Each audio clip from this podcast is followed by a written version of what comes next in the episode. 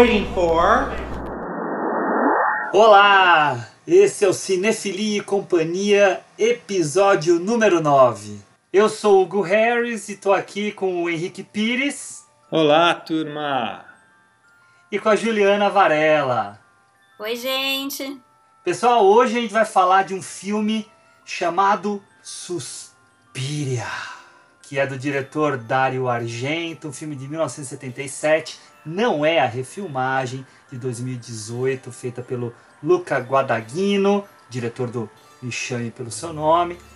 É a versão original de 77. Então, para começar a nossa conversa, nós vamos ter o trailer aqui sendo tocado para vocês. Vamos lá. Roses are red, violets are blue, but the iris is the flower that will mean the end of it.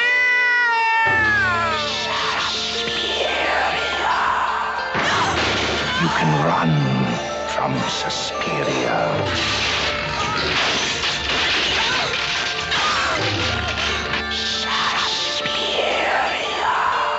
You can hide from Suspiria. Suspiria.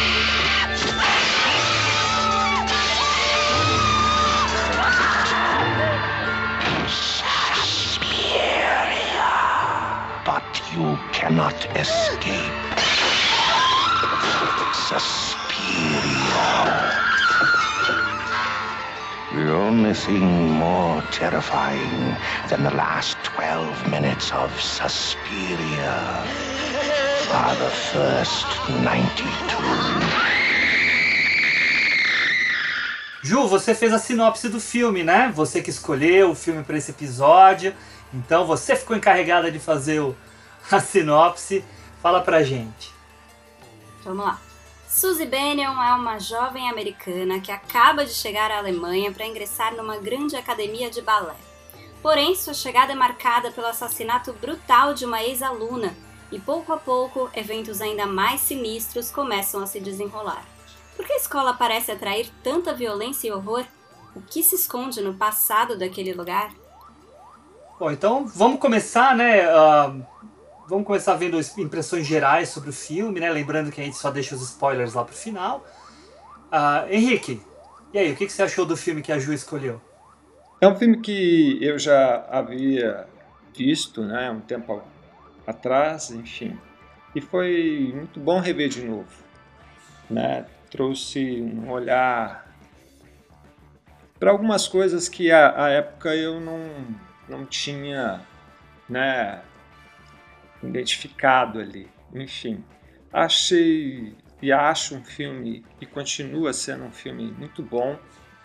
É, um filme que, que mistura uma, uma questão sensorial, né? É, dentro, de uma, dentro da própria narrativa, né? como se a forma fosse mais importante de, do que o conteúdo, né? Essa, essa plasticidade com que o Dário tenta nos envolver no filme é, é algo que, que faz você embarcar nessa viagem da Suzy, né? É, nessa viagem horripilante.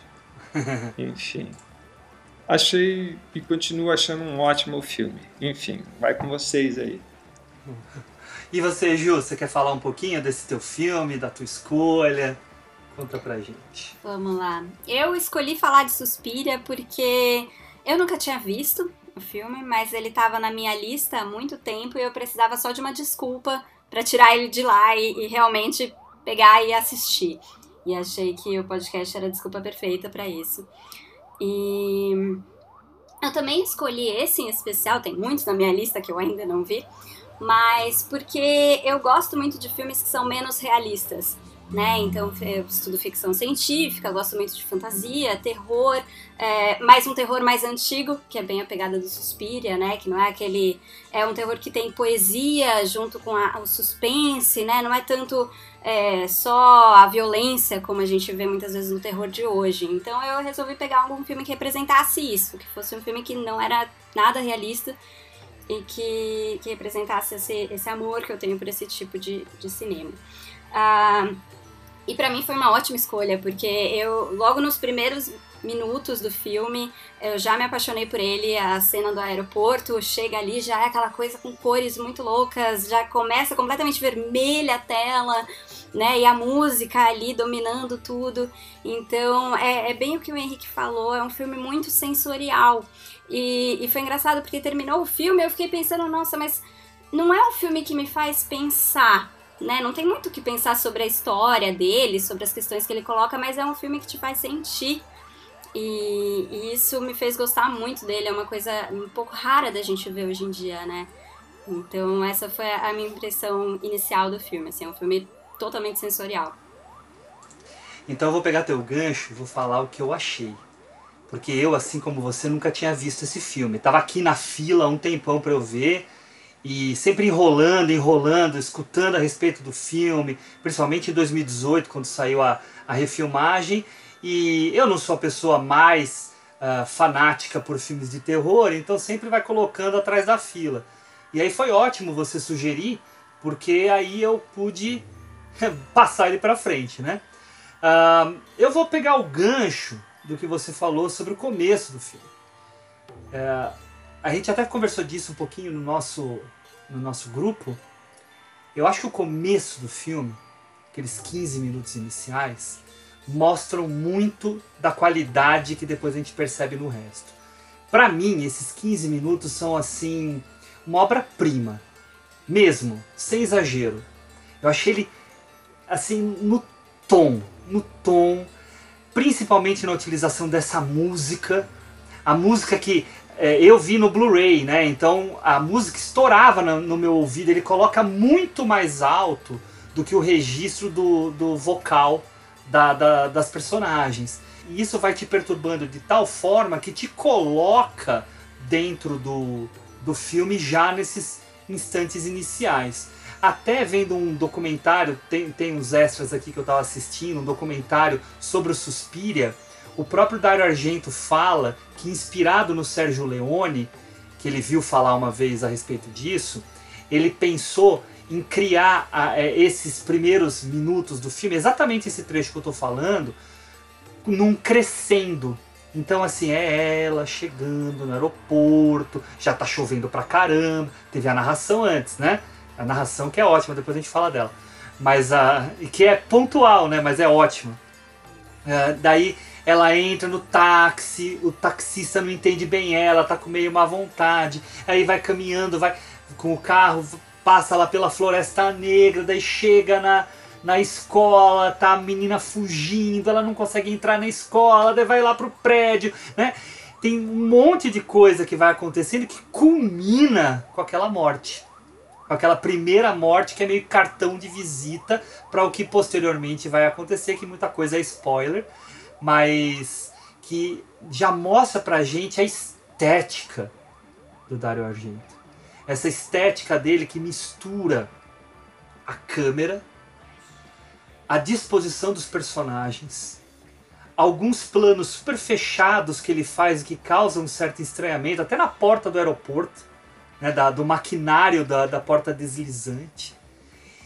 E os sons, o que mais me impressionou nesse filme, não apenas a música, que tem todo aquele vocal, né, que traz os suspiros da Suspiria, né, mas também uh, os efeitos sonoros que são muito marcantes. Então tudo isso é apenas um cartão de visita para eu mostrar para vocês que eu tive uma experiência e aí puxando o que vocês dois falaram, uma experiência sensorial muito forte vendo esse filme. Um filme datado no sentido de técnicas cinematográficas de efeitos, né? Mas que não perde em nada a sua qualidade como espetáculo, como produto fílmico, que eu fiquei imaginando, imagina esse filme no cinema. Isso é uma loucura, é. com aquelas cores Nossa. pulando na gente. Eu ia comentar isso. Manda bala. eu acho o começo do filme, Hugo, como você disse, muito bom. Eu não me lembrava quando, quando eu assisti uh, daquela narração no começo, né? Cara, E mas aí, ela é incrível. Ela é incrível, justamente. É incrível. Eu achei ela muito interessante. Não sei se pela mesma perspectiva que a sua, mas é, é dizendo o seguinte: ah, não se preocupe com o roteiro, não se preocupe com a realidade. Você vai embarcar agora num sonho. Você vai embarcar agora num sonho de pesadelo. Essa é a minha sensação. E, e pela forma tão simples, tão objetiva, né? Ele cita o nome dela, depois ele fala que ela é de Nova York e que ela está indo para lá para poder se especializar ou aprimorar a, a- a- a- sua técnica do balé. Deixa eu até Né? falar uma coisa sobre a narração, só um pouquinho, Ricão. Não, sim, sim. É, ela me lembrou, ela me trouxe algo completamente diferente do que você falou. Você vê que coisa louca? É, eu não sei se eu fiquei com um pouco de, um pouco sugestionado, porque recentemente eu estava mexendo no, no Barry Lyndon para colocar numa aula, né? E aí eu fiquei percebendo a narração do Barry Lyndon, que é dois anos antes do Suspiria, né? 75. E a forma como o narrador apresenta é uma forma extremamente polida. Assim, é, Redmond Barry era assim, assim, assim, foi para tal Sim. lugar e fez tal coisa. Mesma coisa que acontece no Suspiria. E eu acho que o, o que o Dario Argento fez, e aí nem, nós dois estamos certos e nós dois não estamos, tá? Porque é a percepção de cada um. Não, mas eu Mas acho, eu que, acho que é, ele eu acho que é quis- percepção mesmo. É, ele quis é, é, quebrar a expectativa. Mostrar uma história que parece uma menina que chega numa escola e aí depois virar esse jogo a partir da fuga da, da menina uh, lá no- nos primeiros minutos, né? Sim, sim. então, ó- olha só, né? É, tr- trouxe os dois efeitos. sim. eu acho que assim, por que que eu digo, né, é, que eu acho que é uma é muito mais uma forma direta, né, de te colocar dentro da história, porque o quanto mais objetivo, né, é, é, mais mais eficiente passa para essa história, né, de Suspiria. Porque, na realidade, Suspiria, como a mãe do suspiro, do sussurro, né? É, enfim, essa mãe da dor, né? É, é, voltando agora ao início do que eu estava falando, que eu acho também muito bom, é porque conforme você vê a placa, não sei, não sei se vocês repararam, a cidade estava lá, Rio, Rio, né? Não sei qual é o motivo, mas me chamou a atenção, né? Enfim, a, a câmera sai e abre a porta, ela saindo do, do- da, da sala de embarque, de desembarque, e já entrando no saguão ali. Enfim, não sei se vocês perceberam, mas ah, ah, os figurantes que estavam do lado, eles já estavam vestidos de vermelho, né? Uma moça totalmente de vermelho, uma outra com parte vermelho, azul, e, e- e um casal, um casal não, tipo um avô e uma criança do lado, né? O cara acho que de preto, uma gravata e uma criança toda vestida de amarelo. Falei, cara, né? É uma viagem. Esse cara ele quer brincar um pouco. Eu acho que não é uma questão surrealista, tá? Mas eu acho que ele ele gosta de navegar um pouco nessa ideia das desconexões das coisas, né? E é por isso que eu disse lá no começo, né? Parece que para ele a forma é muito mais importante do que o conteúdo. Dependendo da perspectiva, a forma ela pode sim ser mais interessante. E aí, o que, que acontece? Ah, quando a câmera seria supostamente uma subjetiva dela ou uma apresentação da geográfica ali do espaço geográfico, é, você vê a porta, quando a porta abre, entra a trilha. A pessoa passa, fecha a porta, a trilha né, abaixa. Ou seja, ela some. Então, você vê como que é uma questão mesmo de tipo, vou colocar você nesse universo. Ou seja, a- o porto seguro dela, ou seja, é o aeroporto. Para lá da porta, você já está predestinada a esse sonho terrível, a esse pesadelo terrível que você vai entrar, né? E aí a chuva começa a partir do momento que ela está mais próxima, né, da, da, da porta. E aí, tipo, ela sai e já tem os caras dos táxis que não param para ela, já é, é tudo um, um, um, um, índice de que uma vida ali vai ser toda conturbada. Não, e é uma chuva que que mostra muito essa questão da transformação que a gente já falou em outro episódio e que posteriormente no filme, no momento chave do filme, volta a acontecer. Não, volta a acontecer. totalmente, que é, que, que é o fim ali, né? Enfim, não sei se... É, de, depois, depois a gente fala disso, depois a gente fala disso. É, enfim, então eu, eu acho que esse começo e ele, ela entrando no táxi e aquela questão dela tentar conversar com ele, não conseguir se comunicar, né? É, é, e aí vai causando um, um mal-estar na gente, do tipo, que lugar é esse? Como eu estou aqui, você não reconhece, é como um sonho, né? A gente está num lugar e você sonha, de repente, do nada você está num lugar, enfim, e aí de repente dali você já está em outro. Então são essas sensações aí que, que você vai tendo, né? ao longo até ocorrer é, o primeiro assassinato, digamos, né? E, e, isso culmina no que você falou mesmo, né? vai apresentando tudo isso. E as cores né, já começam a aparecer. E, e assim, né, e a relação das cores primárias, que ele gosta de trabalhar muito, né, que é o vermelho, o verde, enfim, é, um, um azul. E, é, e para mim, eu já começo a entender ali que as cores elas não têm uma função teórica, ela tem mais uma função de sensação, né? O que aquela, aqui aquilo vai afetar você? O que, como se eu tentasse descolar da realidade, fosse tentando descolar da realidade para que você pudesse embarcar nisso. É, tanto que quando ela entra no quando ela entra no táxi, né, vem aquela luz vermelha no rosto dela, né? Sim. né? Praticamente faz uma mancha vermelha Sim. no rosto dela, né? Sim, sim, sim. E sem contar que a chuva vai piorando, e aí ele mostra cruzes do bueiro, da água, e depois de um outro lugar que eu não sei muito bem se é um lugar de esgotamento de água, né? Enfim.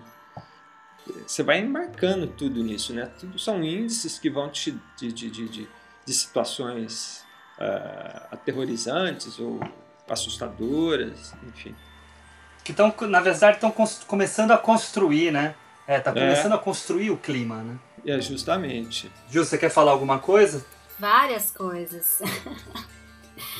Sim, não, começando pela chuva, assim, eu não sei se vocês repararam, mas para mim me chamou muita atenção, porque ele fica nessa das cores, né, desde a primeira cena, desde o aeroporto, mas na hora da chuva fica mais evidente, porque ela olha pela janela do quarto e vai caindo aquela chuva pesada e ele vai jogando cada hora uma cor diferente em cima dessa chuva. E a primeira que ele joga é vermelho. E é um vermelhão que eu bati o olho e tá uma chuva grossa, aquelas gotas grossas.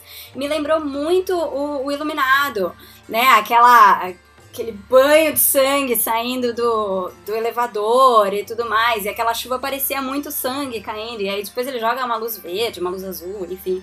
Então, para mim, aqui ele deixou bem claro, assim, isso não é real, né? Não é uma história realista e é, estamos entrando num, num pesadelo completamente. Né? Então, esse jogo de cores é muito óbvio. Ele não tenta justificar, né? Ai, por que, que tem uma luz vermelha aqui? Não, não importa. É, é para te causar sensações, né? Para mostrar que isso é uma história de terror. Ah, é, é a mesma coisa que eu falaria, Ju, do, do, do prédio onde acontece o primeiro assassinato, com todas aquelas geometrias. Sim ele, ele quer mesmo mexer com a sua, Não, as paredes são percepção. todas coloridas, né? Tanto do, desse prédio quanto do depois.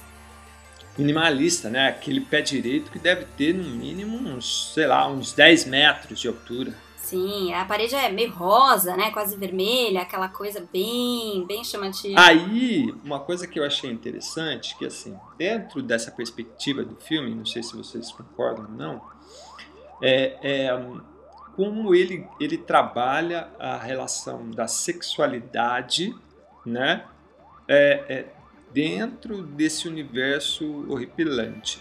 Mas ao mesmo tempo com ali com questões é, é, ou simbologia judaico-cristã, né? E, e, ele faz uma mistura até olho egípcio, enfim. Uhum. Então, é, é, ele, ele é uma. É, ele, ele beira o barroco ali, não sei se vocês concordam, porque ele traz tanta coisa, cara. Dentro é, muito, é muita informação, né? Muita sim, informação. Sim. É. E não é jogado. Eu não tive a sensação de tipo, ah, vamos botar um monte de coisa ali para ver. Não. Não, eu sinto que tem uma influência muito grande de expressionismo, assim, que é aquela coisa de vamos Sim. exagerar bastante para provocar sensações e mexer muito com a luz, né? Não é só a parede é vermelha, mas às vezes a parede é vermelha e a luz é verde, né? E é aquela coisa Ele muito marca exagerada, muito, né? marca bastante. É. Sim, inclusive o Hugo tava falando daquela coisa da luz em cima, a luz vermelha banhando a personagem. Eu tava lendo uma entrevista com o fotógrafo do filme, que é o Lúcio, é que Luciano Tovoli. Luciano Tovoli, isso. E ele falando que a intenção era essa. Ele falou: Ah, eu queria, me inspirei em Polo, que queria é, a luz como se fosse um balde de tinta e os rostos das personagens fossem a minha tela. Então eu queria realmente banhar elas de luz colorida né? Ele falando, ah, é, me disseram que isso não era possível, mas enfim, ele aproximava ao máximo ali, quase queimando as atrizes ali para conseguir esse efeito. E eu acho que ele consegue muito bem. E isso é muito legal, Ju, você falar, porque eu, eu também estava dando uma olhada sobre o, o, o, trabalho do Luciano Tovoli, e eles se inspiraram no Technicolor dos anos 30, 40 americano, sim, né? Sim, sim.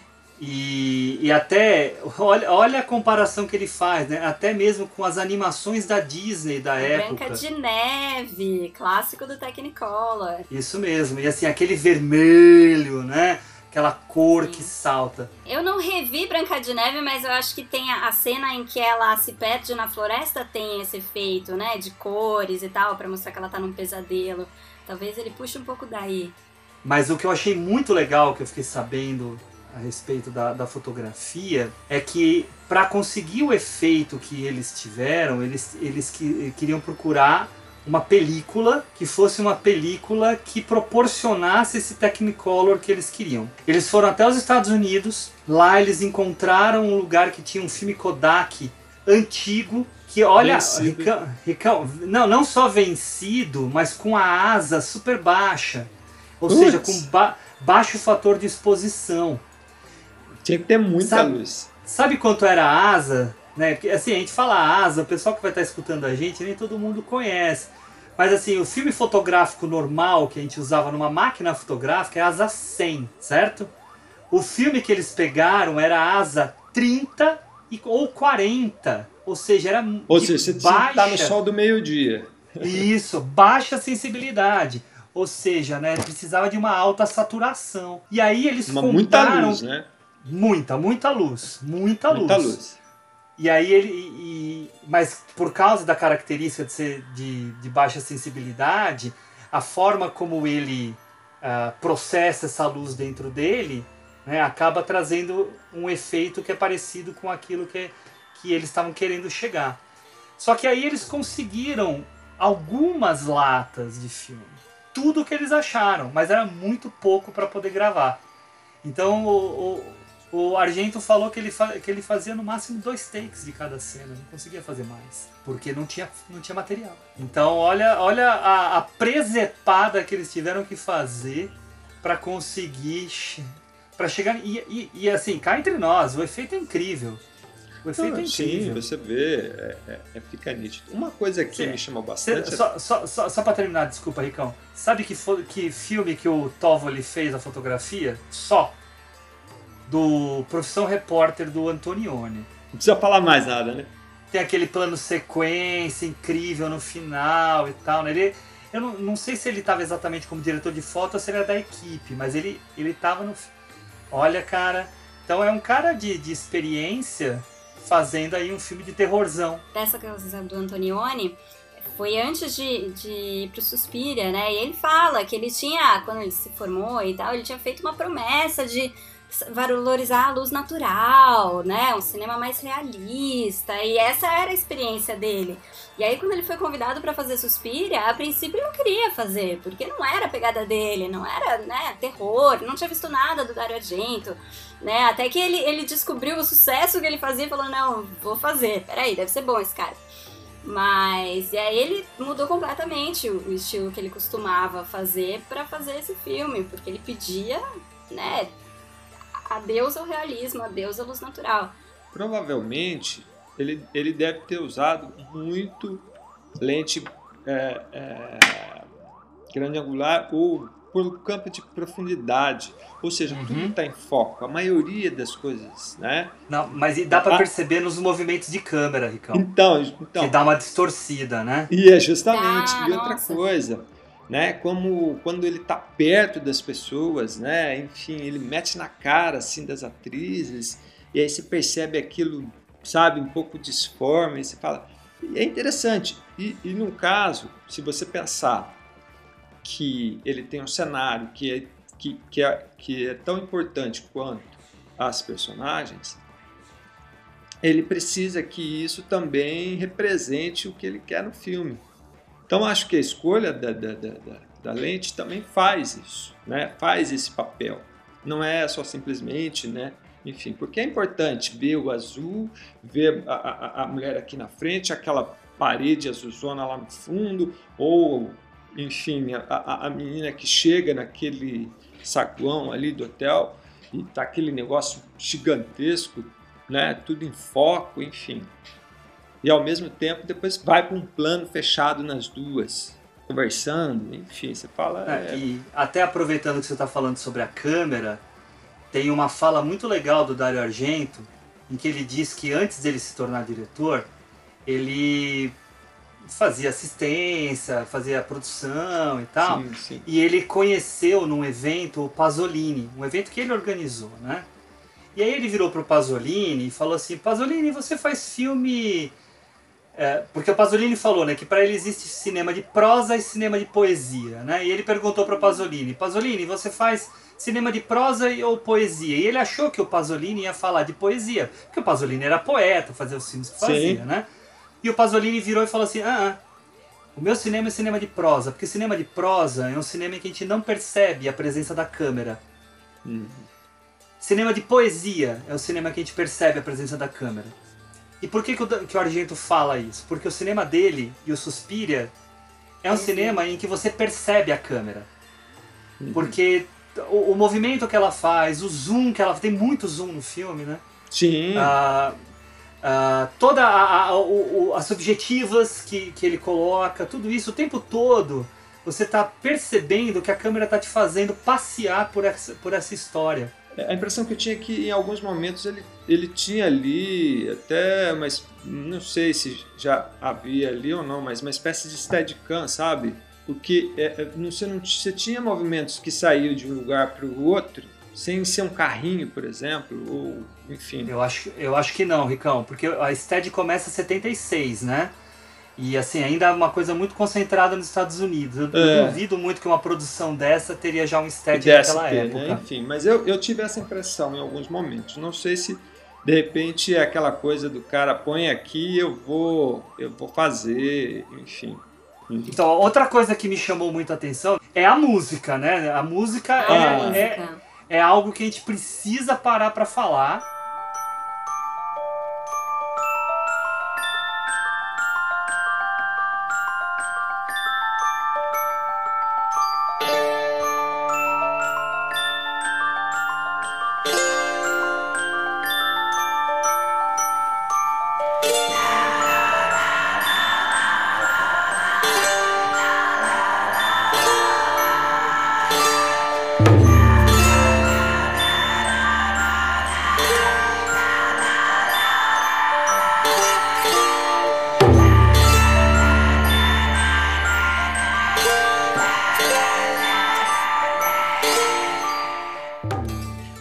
Porque realmente, talvez seja o que mais marca nesse filme. Talvez. Ah, eu acho que é pau a pau a música e, e o visual, a cor, os cenários, assim. A música me chamou muita atenção porque me lembrou muito outros filmes de terror da época, né? O Exorcista, você olha e fala, gente, é muito parecida a música e, e me lembrou o Halloween também pelo uso dela, não tanto pela melodia em si, mas porque é, é bem isso que você estava falando, ah, abre a porta, começa a música, fecha a porta, para a música, então é, ele coloca muito, muita evidência no que a música quer dizer. Então, todo momento que tem um suspense, que tem um perigo, que tem alguma coisa, a música vem, ela vem com tudo, né? Ela não é discreta.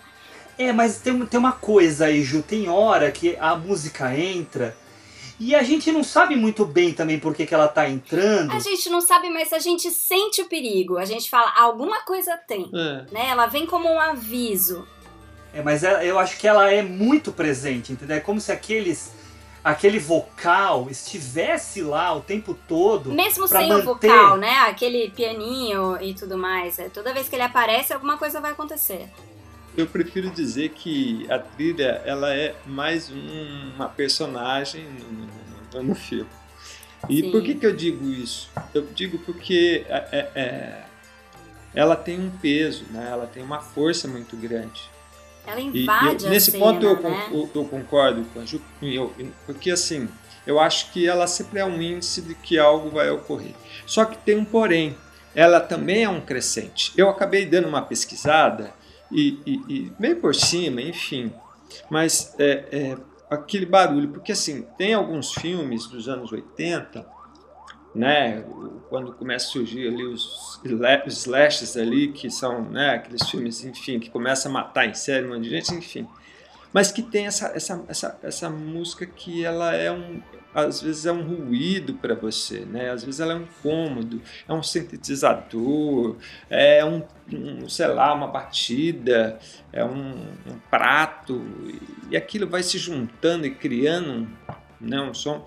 E eu acabei lembrando de um filme que eu assisti em 2015 e que é uma refilmagem, que é, é Mania. Não sei se vocês viram. Viram. Não, não conheço. Não. Cara, eu achei bem interessante, eu lembrei bem da trilha, eu acabei até indo fuçar para ouvir a trilha, enfim, achei que conversou.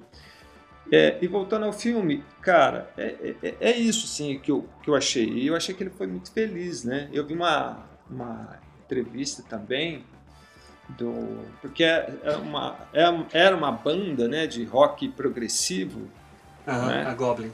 é, e ali é, o cara falando que ele compunha as coisas e já levava meio que pronto, né, pro, pra, pro, pro Dário. E aí o Dário só dava um palpite, ó, mais aqui, mais ali, enfim. Então você fala, é, então ela tem ali um peso, né, como uma, uma personagem que, que eu acho que ela, ela realmente ela tem ali um, um- um peso que passa a ser importante pro filme. É, mas tem uma coisa que eu vou discordar um pouquinho de você. Eu vou, eu vou discordar da sua concordância com a Ju, no que, em que sentido, né? O, o chato, né? É, sim, a música entra quando algo está para acontecer. Mas no nosso hábito da inserção de músicas para para composição de clima, né, essas coisas, eu acho que ela entra muito antes da coisa de fato acontecer. E ela já vai preparando esse terreno que vocês estão dizendo com muito antece muita antecedência do que a gente está habituado a fazer. E isso faz com que essa música esteja muito mais presente, e aí se torne personagem, como você está dizendo, no filme do que normalmente nós temos. Então, eu, eu, eu tenho uma, uma ideia sobre isso, que é uma coisa que me impressionou muito no filme, por por estar acostumada com os filmes mais atuais, de, de terror e suspense e tal, que assim, muito pouca coisa de fato acontece. Né? Pouca gente morre, poucas cenas são realmente decisivas. Então a maior parte do filme é justamente esse trabalho de criar atenção, de criar o suspense. E a música entra para criar esse suspense. E não é à toa que ela entra muito antes, porque a maior parte do trabalho dele é criar o suspense, não tanto ver a personagem morrer e tudo mais. É te deixar intrigado, te deixar tenso o filme inteiro, te deixar nervoso, meu Deus, alguma coisa vai acontecer, mas até acontecer de verdade, demora muito e acontecem poucos, não são muitos assassinatos, né? São uns filmes. Eu lembro que eu senti isso também quando eu tava assistindo Taxi Driver, faz uns anos aí. E, e você olha e fala, Nossa. gente, é um filme sobre violência que não tem tanto assim, né, pros padrões de hoje. É, né? mas, Então mas é quando muito tem mais- também. não, quando tem. É, mas o, o Suspira também. Quando tem é aquele banho de sangue, aquele, aquela coisa completamente gore, completamente trash. Mas tem pouco. Então a música ela entra nesse criar atenção, te colocar nessa expectativa, né? Mesmo que não aconteça ou que demore muito para acontecer. Uma coisa que eu acho interessante na música é que são não só os timbres ali, né, os acordes, enfim, o sintetizador, tambor, sei lá o que mais ele põe, mas é, são as vozes, né? Tem, são os suspiros. Então, ou seja, é, imagina aqui, vamos imaginar que a gente estivesse descendo né, ali no, no inferno de Dante, né, nos círculos de, de, de, do inferno de Dante. Pô, imagina, é como se eu, tivesse, se eu chegasse num lugar estranho e começasse a escutar vozes, gritos, choro, espancamento, sei lá. Então, ou seja, são, são os índices aí, né, do, do, do, do som. Então, aquilo que vai trazendo essas sensações para a gente. Ah, e não, e, não, e não vamos esquecer que no 2001, ah, quando aparece o monolito, né, que tem toda aquela polêmica do que, que ele significa e tal, a música que toca também é uma mistura de vocais. Né? Então a gente tem os vocais tudo misturados lá para também causar essa estranheza, causar essa intriga, causar essa dúvida a respeito do significado do nosso polêmico monolito, monolito. Né? Isso também contribui. E no Suspiria, eu não sei, eu tenho assim, eu tive a sensação de que as vozes parecem vindo das paredes né? Porque ele sempre, sei lá, ele chega muito perto da parede e aí começam aquelas vozes. Eu não sei se foi uma sensação minha, mas as personagens elas nunca parecem que estão ouvindo alguma coisa, então não são vozes de fato, é parte da trilha, mas parecem que fazem parte da escola, né? Do, daquele lugar. Vou plagiar o Henrique que disse que a música é um personagem para mim, eu tinha até anotado aqui, a escola é outro personagem. Completamente, com voz. Que até entranhas podres tem caindo larvas do teto. Ah, que cena! Né? Então, é, para mim ela é muito viva, né? A escola é muito viva. E aí você Tantas dizer... cores, né? Aquele corredor vermelho, sangue ali, super saturado. É, não, e você dizer que a música sai das paredes é mais uma comprovação disso. Né? Sim. Hum. É, outra coisa que chama a atenção, né, é, é, quando eu comentei dessa questão, é, por exemplo, as portas, né, da, lá. Não sei se vocês repararam, a, os, as maçanetas eram na altura do, do rosto praticamente, né? É, e é, geralmente as portas que davam no fim do, do, dos corredores elas tinham um formato meio de órgão genital ali, a impressão que eu tive, né?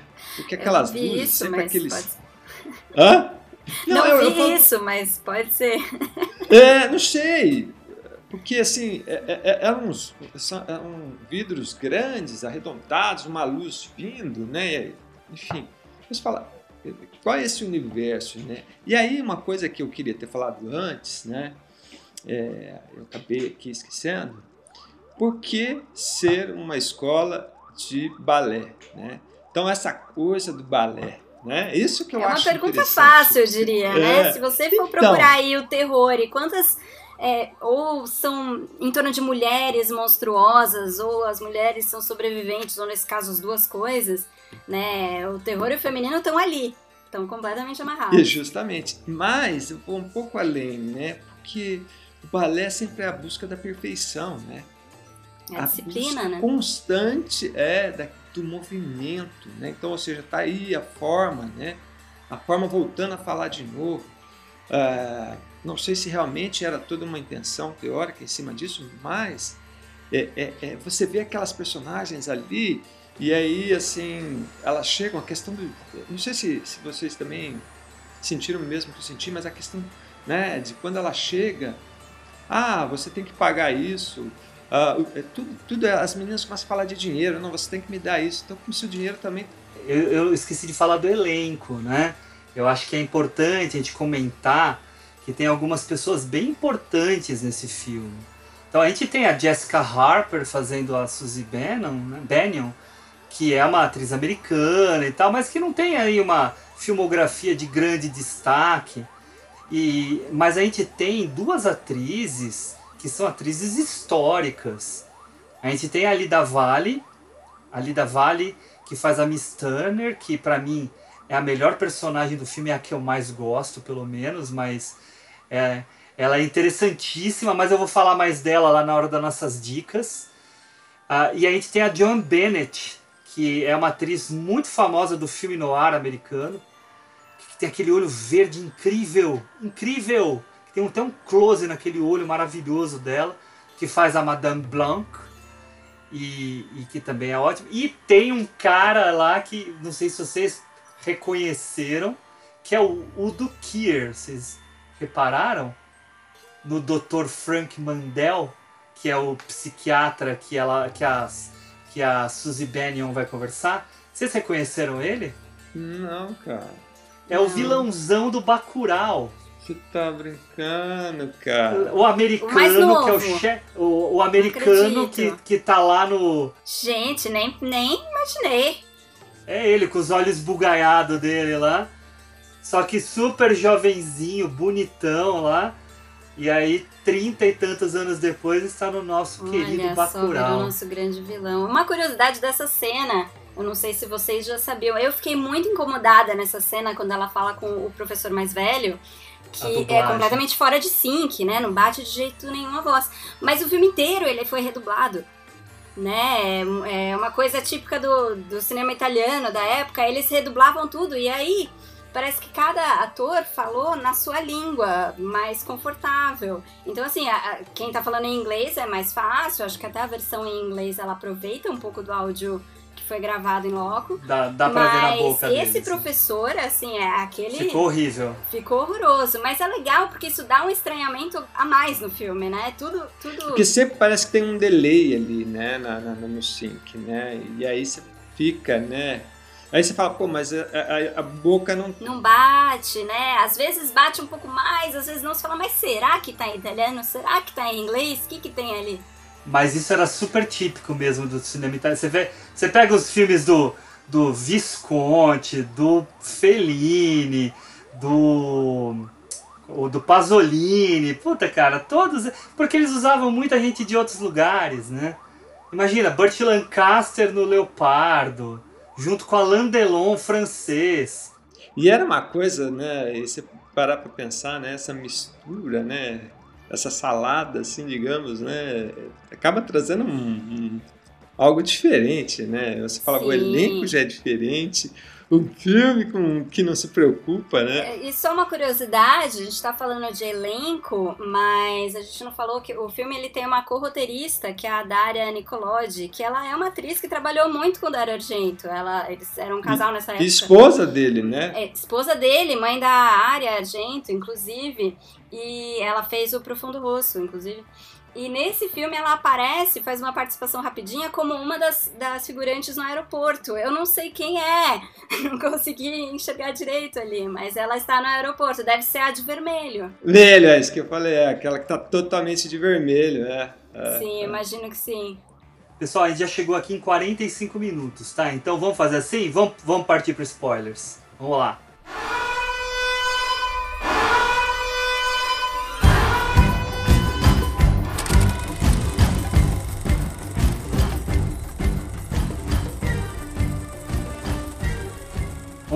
bruxas! Bruxas! Bruxas! Bruxas! Vamos lá, você, Henrique, você falou da coisa do dinheiro. Eu também fiquei muito incomodada quando elas começam, ah, mas você tem que pagar isso, você tem que pagar aquilo. E eu achei muito curioso a descrição que eles dão para as bruxas nesse filme, né? Porque a gente normalmente vê bruxas associadas, sei lá, à perversão, alguma coisa assim, ou então até a, leitura, uma coisa mais intelectual e tal. E aí não, eles associam bruxas diretamente à riqueza, a dinheiro, né? E esse professor é a ganância e o professor descreve justamente isso. Ah, bruxas são aquelas que elas fazem o mal aos outros, né? Elas causam, causam grandes desgraças e tal, pra Dores, né? conseguir né? enriquecimento pessoal. Eu achei isso muito peculiar desse filme, essa visão de bruxas como gananciosas aí. Mas eu achei fantástica a história da Helena Marcos. Eu achei uma, uma personagem riquíssima que eu gostaria de ter visto mais explorada no filme. Não que isso seja um defeito, tá? Porque não era o objetivo do filme. Mas eu ia gostar muito do spin-off da Helena Sim, Marcos. outra curiosidade, alguma outra entrevista que eu vi, eu não lembro com quem, alguma, acho que é das atrizes, falando que a atriz que faz a Helena Marcos no finalzinho ali é uma atriz que ele achou assim aleatoriamente, nem era atriz, ele encontrou a mulher na rua, no meio da, de Roma ali e pegou ela pra ser a, a Helena Marcos, não tá nem, nem acreditado. E é uma personagem a, a, que aparece pouco, mas amedrontadora, né, no pouco que ela aparece. Eu achei ela bem forte, assim. É, é, é, que é o momento do filme que é mais terrorzão tosco, né?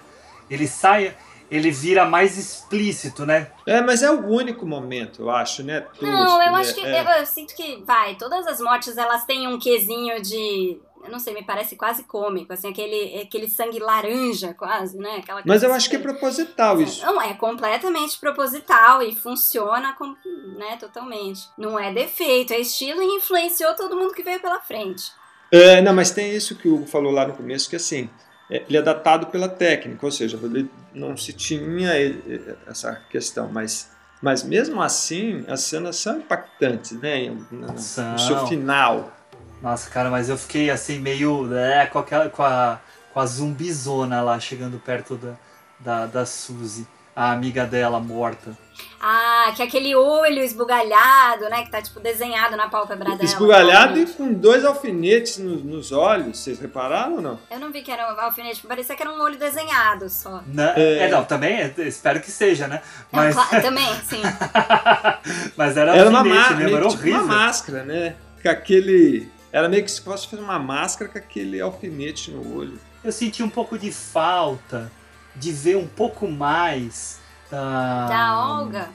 Eu senti falta da Olga. Ela desaparece no começo do filme. Que Olga? É a que ela vai pra casa da menina. Ela nunca mais aparece. E quando ela aparece é tão legal. Ela é toda diferentona, toda sensual e tal. Eu vou aproveitar o gancho de vocês dois para reforçar o que eu disse lá atrás. Ele não estava preocupado com o roteiro. Ele estava preocupado com a forma. Ele estava preocupado com os sentidos. E não é que eu quero dizer que também há um desleixo por causa disso. Não. Você, você vê que tem né, por trás ali uma história simples, ou seja, um, uma menina que vai para uma casa, um antro de bruxas, e, e, aí, enfim, passa por situações difíceis e acaba vencendo. Não, e, e, acaba sendo dominada por elas, né? Meio que enfeitiçada, né? Por aquela comida, pelo vinho. É como se você tivesse naquela naquela situação e aquilo fosse mais importante. Então a estética, ela é mais importante, né? Ou Com seja, certeza. ou e assim, e, e, e, eu não consigo, por isso que eu digo que, que as coisas elas não, elas não têm uma função no sentido é, é, teórico para aquilo que está acontecendo. Não, ela tem uma função de, de forma estética, né? Ou seja, para que te descolhe dessa realidade, para que você não se preocupe com, com, a, com o que está acontecendo, né? Porque é, é, como a gente acabou de falar, né? A Olga sumiu, né? Todas as outras é, sumiram. Tudo bem, elas foram para um balé, é, numa apresentação e só ficou elas e, né? E, e, enfim, mas por quê? Porque eu quero muito mais te levar para essa estranheza, para esse lugar que não tem um começo, nem meio, nem fim. Então, o, o que eu estava falando que me fez falta, Ricão, é, não além da Olga que vocês estão falando, sem dúvida. Foi mal, é porque eu fiquei, cho... fiquei revoltada. Eu queria ter visto um pouco mais das cerimônias dessas bruxas. Sim, não mostra nada, né? Mostra ela pela porta, meio entreaberta. Isso, pelo só, canto, né? assim. É que o filme é muito do ponto de vista da Suzy, né? O que é até legal, porque fica naquela expectativa. Mas me fez falta no desfecho do filme a gente ter um acesso um pouco melhor a isso. Mas é, é, não vou colocar como defeito também, como o próprio Henrique disse, eu concordo completamente que é um filme preocupado com a sensação mesmo. Né? E a gente é colocado na pele da Suzy mesmo, né? E estamos lá vendo, vendo a história pelo olhar dela. E parece que ele pega vários clichês, assim, para criar esse ambiente de bruxas, esse ambiente terrível, né? Então você tem o menininho ali que é total o Damien da profecia, né? Você até acha que ele vai ter um papel Justamente. mais importante. Nossa, quem é esse menino? Não, ele é só mais um ali do, do Com um olhar né? sinistro. É, com um olhar sinistro. Aí tem o, o cara também que parece um Frankenstein, que é todo grandão e, e meio durão e não fala e tudo mais. Então, assim, parece que ele pega vários estereótipos ali, né? É, num dado momento, você falar dele, num dado momento eu olhei ele de repente e falei, puxa, parece a- a- a- a- o personagem do, do, do 007. Ah, o, o Jaws, É, eu falei, sabe aquela sensação, aquele jeitão, e aí aquela dentadura. meio né? abobalhado, né? É, então, muito Frankenstein. Grandão, meio bobão, não fala nada. Mas vocês repararam numa coisa que eu reparei que eu achei muito doido? Que tem uma hora, uma cena em que a, a, a Suzy ela tá no quarto, ela vai no quarto da, da que agora me esqueci o nome do Da outra Sarah. personagem, da amiga dela, é. E aí ele entra pra deixar ali as coisas, e aí ela, ele pega ali o isqueiro, né? Ela, a Sarah, fa- a Sarah, Sarah não, a Suzy fala, ó meu, esse cara vai roubar tuas coisas. Não, ele não rouba, não tem cara. E ele rouba. Aí depois na cena do corredor, pá, um closão assim na mão e é o, o não era isqueiro, bonzinho, né? coisa Não. nenhuma, né? É. Aí você fala, não, mas eu achei, eu achei legal ele fazer essa brincadeira da pista, né? É. Mas sabia que vocês estão falando da Sarah, e claro, eu não queria ter falado isso antes sem o spoiler, e a gente falou da câmera, né? Eu gosto demais da, ce da cena da morte dela, porque ela tá lá fugindo daquele ser que tá vindo com a, com a faca, né? Com o punhal atrás dela. E ela daí tem toda aquela trabalheira pra subir, pra pu- pular na Nossa. janela. E aí ela pula e a gente tá pensando assim, porra, se livrou, né? Só que na hora que ela pula, é a hora que a câmera corrige e, e aí revela aquele bando de arame afiado que tem lá e que ela acaba se ferrando lá, né? na- no- envolvida por aquele arame que parecia que ela tava brincando com bolinha de plástico, né? Não, Mas né, nessa entrevista do fotógrafo, ele fala dessa cena e ele descreve o que, que ele pensou das cores da cena. Na verdade, ele fala que ele não pensou nisso, mas ele interpretou depois. E ele descreve esse arame farpado como se fosse uma, uma planta carnívora que vai, né, capturar e te digerir. E eu pensei, falei, nossa, melhor descrição pra essa cena não há, né? Das cores ele, ele fala, eu achei até curioso, porque ele dá um outro sentido pro azul ali, pro amarelo. Porque é, é- como no filme inteiro tem muitas cores primárias bem fortes ali, né? E aí ele fala, ah, tudo bem, coloca o vermelho pra mostrar perigo, sangue e tal. Mas o azul, que eu achei muito curioso, que eu acho que tá meio que no filme inteiro essa ideia, ele fala que ele entende como uma, uma cor de passagem pro outro mundo. Então é, é, na cena da, do arame farpado tá um azul bem metálico, que é tipo, é a hora que ela não pode mais fugir, ela já tá se preparando para ir pro outro mundo.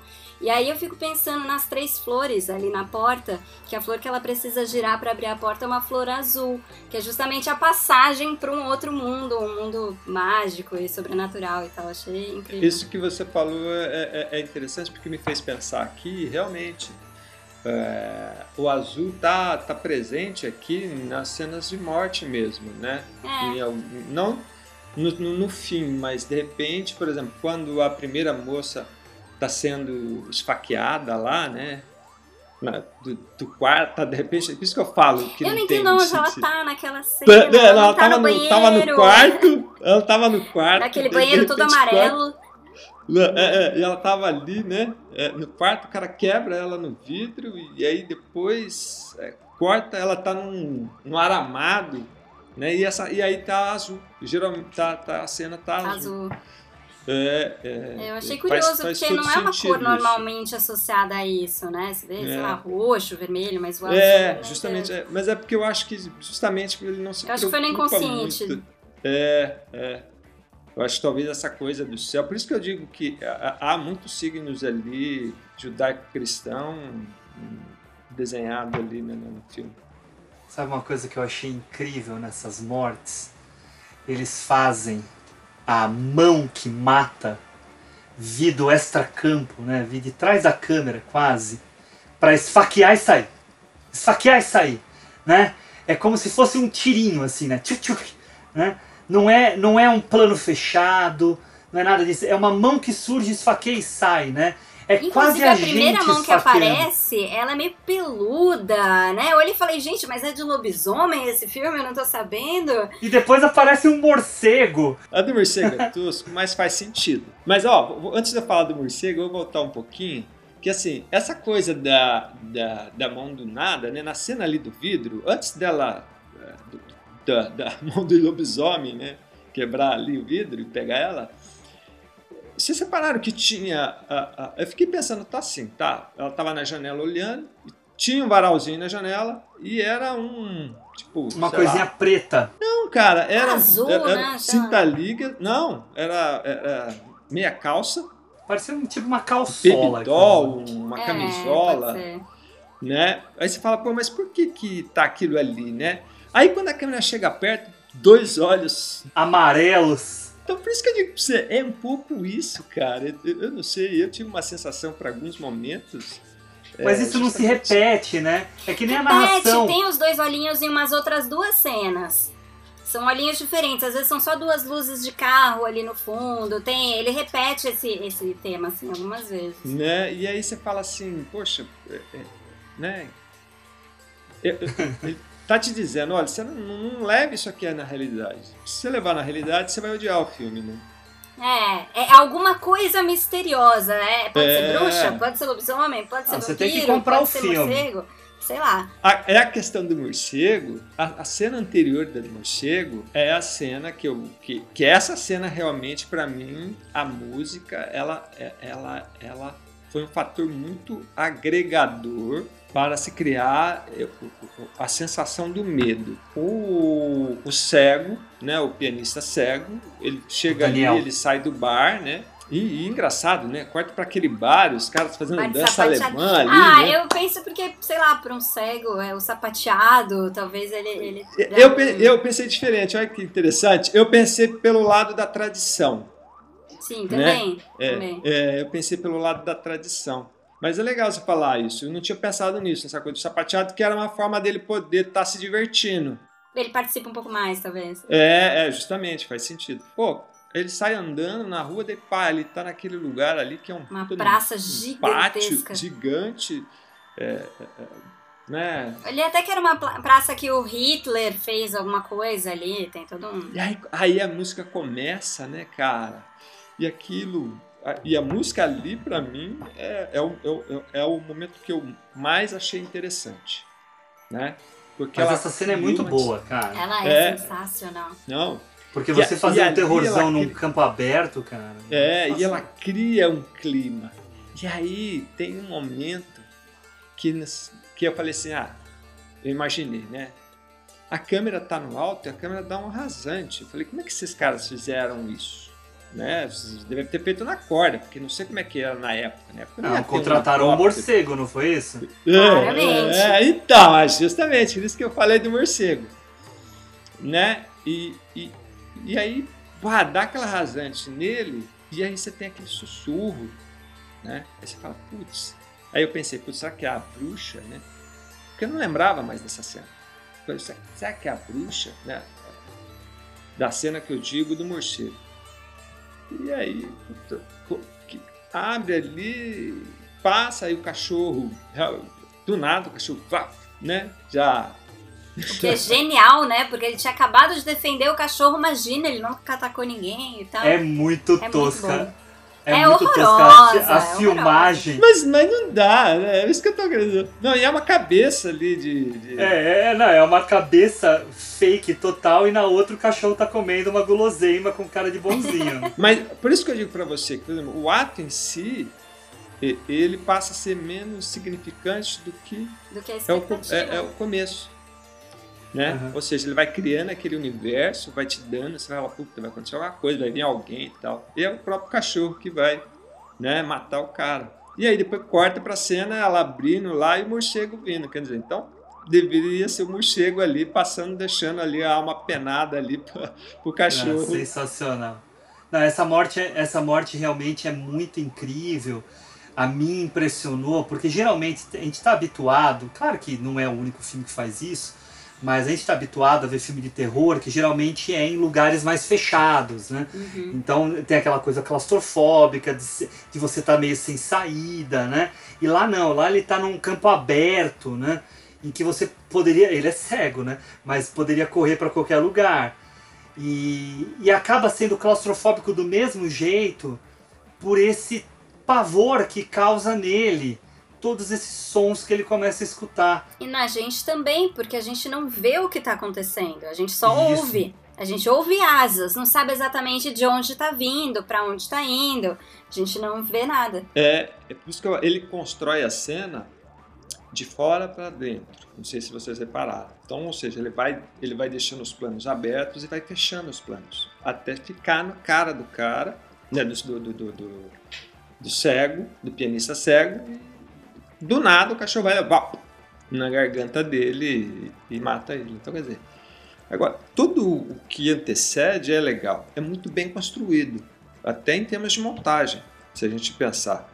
Né? Henrique, esse filme é uma obra artística, cara.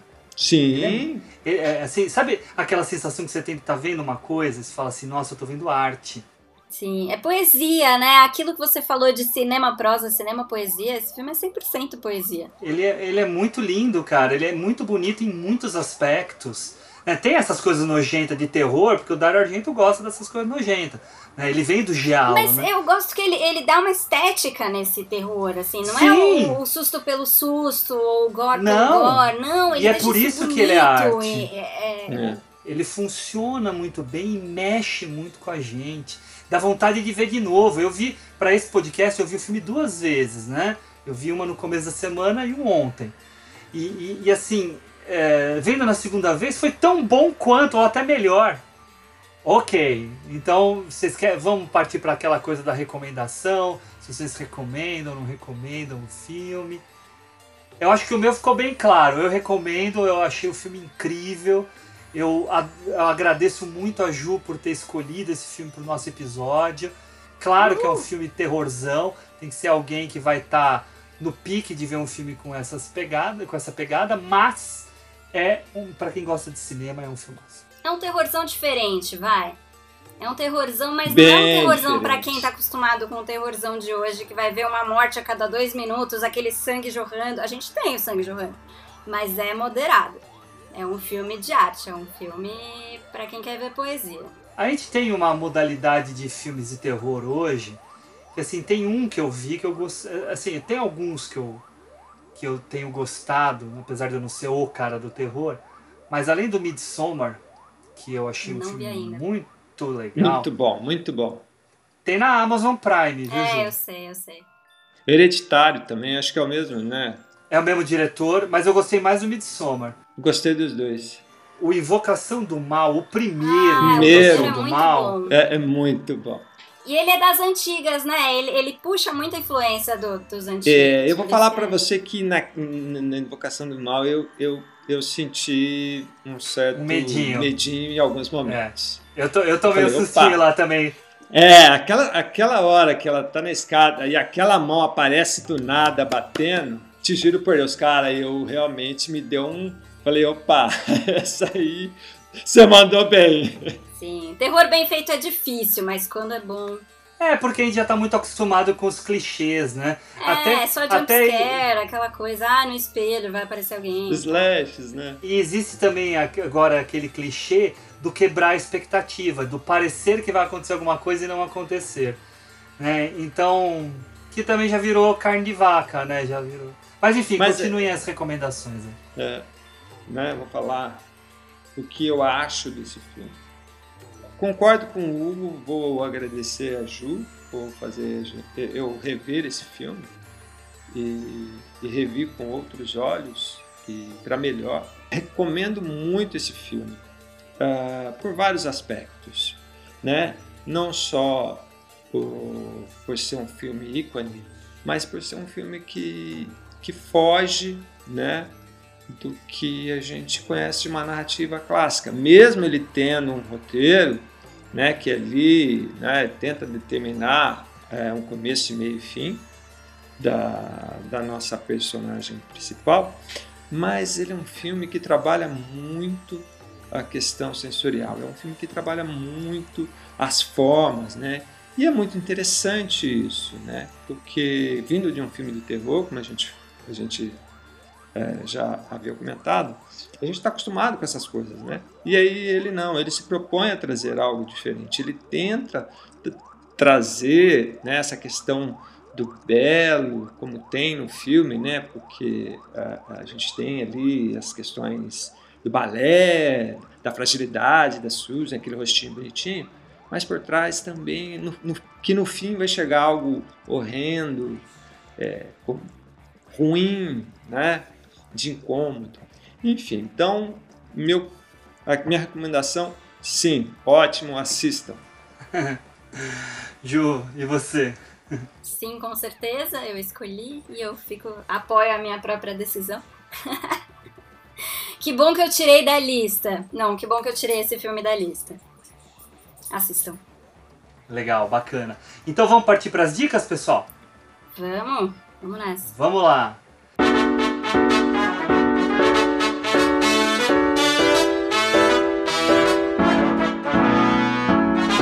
Ó, eu vou dar uma de intransigente, vou começar eu fazendo a minha dica, tá? Eu, assim, a gente quis puxar nesse episódio, né, por até sugestão do Henrique, que a gente puxasse alguma coisa do próprio filme para trazer as nossas dicas, né? E aí eu meio que dei uma roubadinha. A minha roubadinha foi, peguei uma atriz do filme, que eu meio que já anunciei durante o episódio, que é a Lida Vale, e peguei um filme dela que eu acho genial. Quando eu vi que era ela no filme, eu fiquei animadíssimo. Que é o filme O Terceiro Homem. Que não é nada mais, nada menos do que considerado o maior filme britânico, o melhor filme britânico de todos os tempos. Um filme noir, lindíssimo, muito bem fotografado, com uma história muito envolvente, com atores muito importantes então, antes de eu falar um pouquinho dele, eu só queria. Eu fiz uma pesquisinha sobre a Lida Vale, porque eu achei meio esquisito algumas coisas que eu encontrei sobre ela na hora que eu estava fazendo a pesquisa das nacionalidades. Eu achei uma curiosidade bem interessante. Ela, ela nasceu numa cidade chamada Pula, que na verdade já teve o nome de Pola. Um, é numa região chamada Istria, que é bem numa península da Itália, no mar Adriático, e que pertence, na verdade, a três. É, assim, fica, fica entre três países, né? Itália, Croácia e a Eslovênia. E quando a, a Lida Vale nasceu, a Lida Vale que tinha o nome, olha só, anotei aqui para vocês. A Lida Maria Laura Altenburger von Markenstein Fraunberg, tá? Ou seja, o nome dela era um nome austríaco ou era um nome eslavo. Era um nome eslavo. Só que ela escolhe um nome italiano, Alida Valle, com dois L's. Por quê? A, a, a, a Istria, naquele período entre guerras, ela nasceu em, em 1921. Estamos no ano do centenário dela, né? Estamos em 2021. Ah, ela nasceu na época em que, nesse período, a Istria era da Itália era da Itália. Depois disso, depois da, da Segunda Guerra Mundial e com todo o fascismo que, que rolou, né, e a italianização da Istria toda e tal, aí teve todos os, os tratados, né, teve o Tratado de Paris, que fez a Istria voltar para a Iugoslávia, e daí quando a Iugoslávia se desfez, virou Croácia a dona da Istria. Tá? Uma curiosidade só para falar dali da Vale, mas eu fiquei com vontade de compartilhar com vocês. Eu achei bem interessante, muito cara de Europa, né? Porque a Europa, nesse século, passou por todas essas transformações incríveis, por todas as guerras que, que sofreu, né? Não só as guerras mundiais, mas todos os conflitos internos, né? Inclusive, o, da, o que levou ao fim da, da Iugoslávia, né? Mas enfim, o, o Terceiro Homem, que tem Orson Welles no, no, no elenco, Joseph Cotten, né? A, a, a, duplinha do Cidadão Kane está no Terceiro Homem também, dirigido pelo Carol Reed, que é um dos diretores mais famosos da, da Inglaterra, né, junto com David Lean e com Hitchcock, né, são, é o grande trio inglês da história do cinema britânico. Ele faz esse filme que é o primeiro vencedor de Cannes, um grande é, filme de mistério, de investigação. Eu revi para poder conversar aqui com vocês, mas claro, não é um episódio sobre ele, um dia a gente até pode fazer. Mas para quem estiver escutando né, esse, esse episódio hoje do Suspiria, fica a dica de vocês verem um outro filme em que uma, a atriz que para mim é a melhor atriz no Suspiria está presente e está ótima também como a namorada do, do personagem do Orson Welles, que é o, não é o Holly Martins, é o Harry. Esqueci o nome do personagem, mas tudo bem. É, então ela está ótima no filme, ela é uma, uma atriz que tinha ele como, como amante. Tá? Então assistam. Ricão, eu sei que já viu esse filme, não sei se Juliana já viu. Ainda não. Aí, aí, fica a dica. Isso aí. Ju, quer falar a sua? Vamos lá. Bom, minha dica vai para um lado completamente diferente. Eu pensei, na verdade foi um filme que ficou muito indo e voltando na minha cabeça enquanto eu assistia o Suspiria. É, não sei se por causa da temática, por causa da aparência, eu acho que ele, ele vendo Suspiria eu percebo o quanto ele bebeu de, de Dario Argento para fazer esse filme. É um filme é um filme novo de 2016, chama Demônio de Neon do. Ah, gente, eu não anotei o nome dele. O Nicholas Winding Refn. Nicholas Winding Refn. Ah, acho que é isso ah, mesmo, é né? Do, é, o cara, é o cara do Pusher?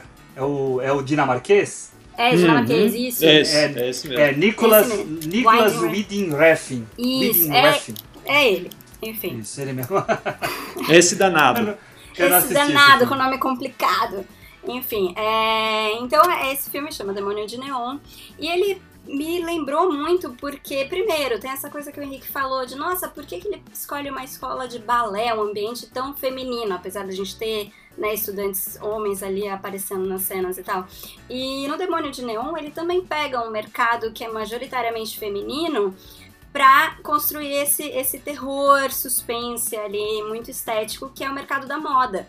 Então é uma história de modelos e, e enfim, produtores, fotógrafos e tudo mais e, e trabalha muito essa questão do, da, das mulheres que elas precisam fazer mal a outras mulheres para se enriquecer pessoalmente, para sobreviver até. Então me lembra um pouco essa ideia da bruxa que precisa né, fazer mal a outras pessoas, em especial a outras mulheres, porque ela tem uma escola de balé, né, para se para sobreviver, para viver mais tempo, para, enfim, para não desaparecer dentro desse mercado. E no Demônio de Neon ele trabalha um pouco mais literalmente isso, mas ele, ele pega essa mesma ideia, né, de um ambiente muito feminino como um ambiente terrível de, de enfim, de competição e, e tudo mais. Ju, Oi. Ju, você sabe onde a gente encontra esse filme? Você tem dicas sobre ah, isso? Ah, eu não anotei, mas eu acho que ele tem na Netflix, inclusive. Ele ah, é? Ele é um filme fácil de achar, sim. Eu, eu, eu gostei bastante desse filme. Sim, é assim, é. ele foi um filme muito odiado na época, muito uhum. controverso, as pessoas saíram da sessão durante, não, ele não tem na Netflix não, foi mal. Depois eu, eu procuro, de repente a gente coloca na descrição onde que ele tá. Ele é, um, ele é um diretor ótimo, gente. Ele... Sim. Mas é polêmico, né? Aquele filme que ele é muito estético, ele também é uma experiência muito sensorial, são cenas belíssimas, com a cor muito presente. A trilha muito... também é bem a bacana. A trilha também é muito boa. Uh, mas ele tem algumas cenas muito chocantes, né? E as pessoas ficaram um pouco. Até por essa coisa meio gore que ele insere no meio de uma coisa tão bonita e tal, que é muito o que o Suspiria faz, né? Um filme tão lindo e de repente tem uma cena super trash ali no meio né? É você trabalhar, é você trazer do belo o horror, é como se fosse, é como se fosse não, é, é, é o contraponto, mas eles estão ligados, né? E o belo nasce do horror aqui nessas situações, né? É, quer dizer, o horror nasce do belo, né? É, é a vaidade em si e ela vai transmitir. Então você busca essa perfeição, essa beleza e, e aquilo aflora para todo, para tudo na tela, né? É, esse filme é muito bacana mesmo. Né? Sim. Né? E o que eu também acho interessante é que os dois são filmes que é, eles trabalham essa questão do feminino e tudo mais, mas é um olhar masculino. Né? São diretores homens e, e, e, roteiristas homens, apesar de ter a Daria no, no ali. Enfim, essa é a minha dica de hoje. Eu vou dar uma pesquisada onde que ele tá disponível. Eu vi que tem no YouTube pago e no Google Play pago 9,90 cada um. Henricão, e você, meu caro? Qual é a tua dica? Vamos lá, gente. É, é, na realidade, como os filmes do Dario Argento sempre exploraram muito a cor, né? Enfim, isso me fez lembrar de um livro que eu li é, chamado A Psicologia das Cores. E eu recomendo, por quê? Porque a, a, a, a psicologia das cores, ela é da Eva Heller.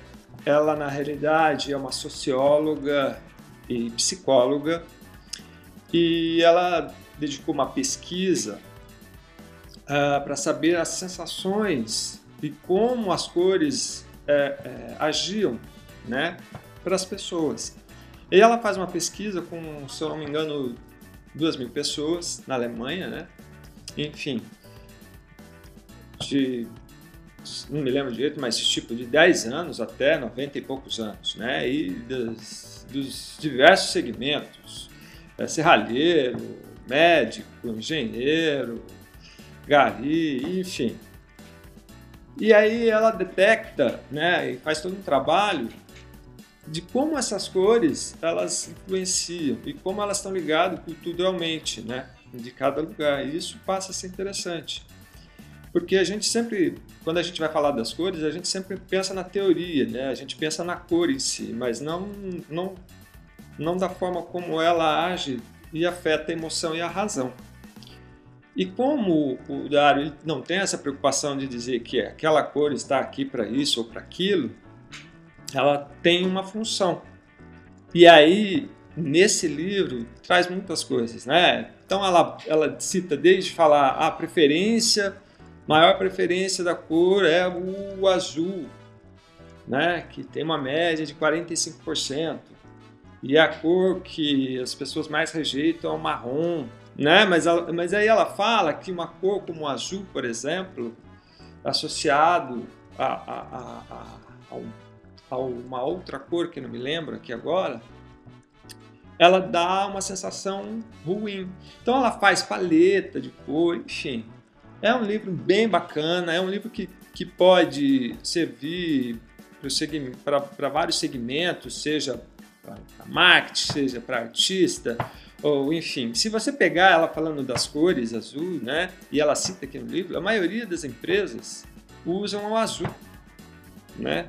Porque se você pegar aí Facebook, Twitter e vai indo, né? Por quê? Justamente porque agradar as pessoas. Então, fica aí minha dica, a psicologia das cores, como as cores afetam a emoção e a razão. Mas é um bom livro. Legal, muito legal. Então é isso aí, gente. Eu acho que a gente pode agora se despedir. Nós estivemos aqui no nosso episódio sobre Suspiria, conversando por quase uma hora e meia. Queria agradecer a presença de vocês.